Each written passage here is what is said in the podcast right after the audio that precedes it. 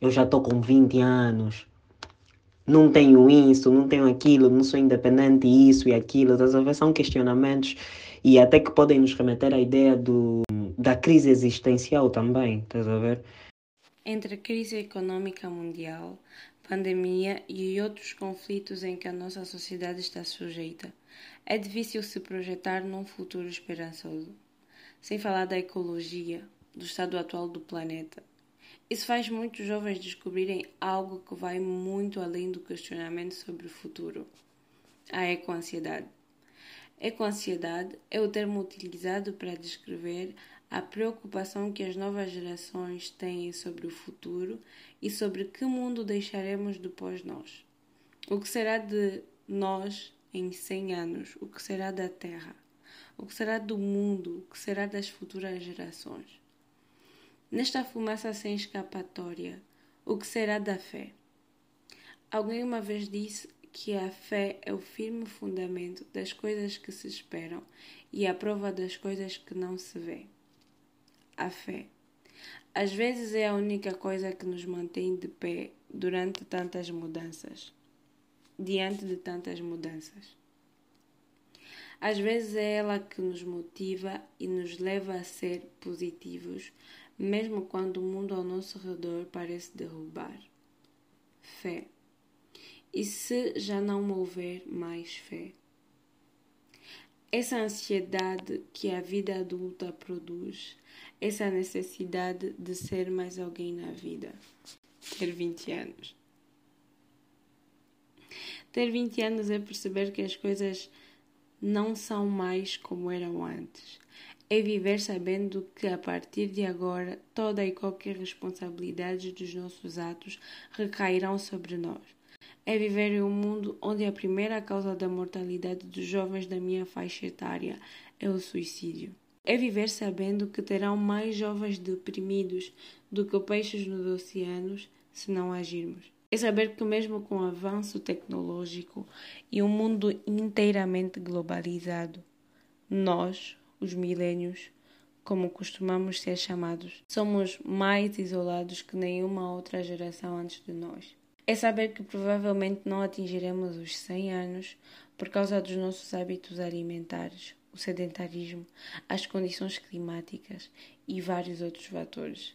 É saber que no meio dos grandes não temos voz e entre os pequenos não somos exemplo.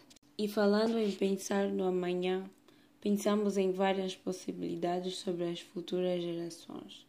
E se os meus filhos viverem num mundo racista, sexista, homofóbico, desigualitário, deserto?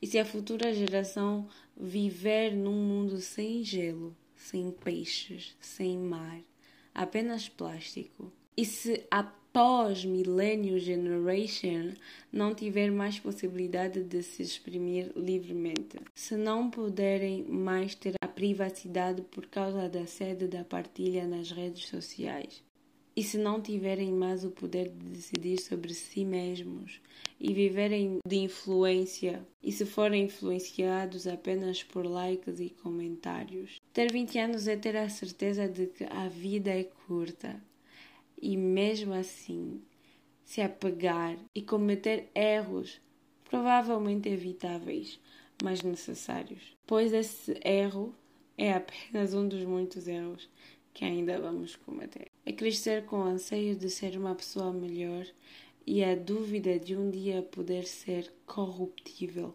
como muitos dos maus exemplos que gostaríamos de evitar. É crescer e viver tentando evitar ser a pior versão de si. É tentar seguir os seus princípios, mesmo sabendo que existem muitas chances de sermos julgados pelo que somos e acreditamos. É ter coragem de aceitar que não se é mais criança, é aceitar a responsabilidade de ser o futuro de amanhã. É tentar e querer ser livre nessa caixa dos cinco continentes. É querer nada mais de alguns segundos de sossego.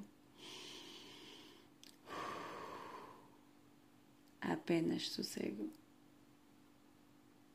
Já que neste século da hiperprodutividade tóxica, tempo e dinheiro parecem valer muito mais do que sempre valeram. Ser produtivo, ser a melhor versão de si, terminar os estudos, trabalhar, ter a própria casa, casar, ter filhos, trabalhar, levar os filhos à escola, trabalhar, tirar férias, viver por mais 30 minutos e descansar em paz. Estamos conscientes do fim. Só é difícil aceitar às vezes.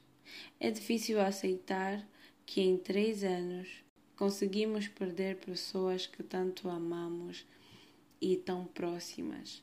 Ter 20 anos é saber quando teremos 40 e se tivermos força de chegarmos até lá, teremos perdido pessoas próximas se não formos nós essas pessoas. É aceitar que, toda, que de todas as maneiras a, a lei da sobrevivência nunca muda. Os fortes sempre sobrevivem.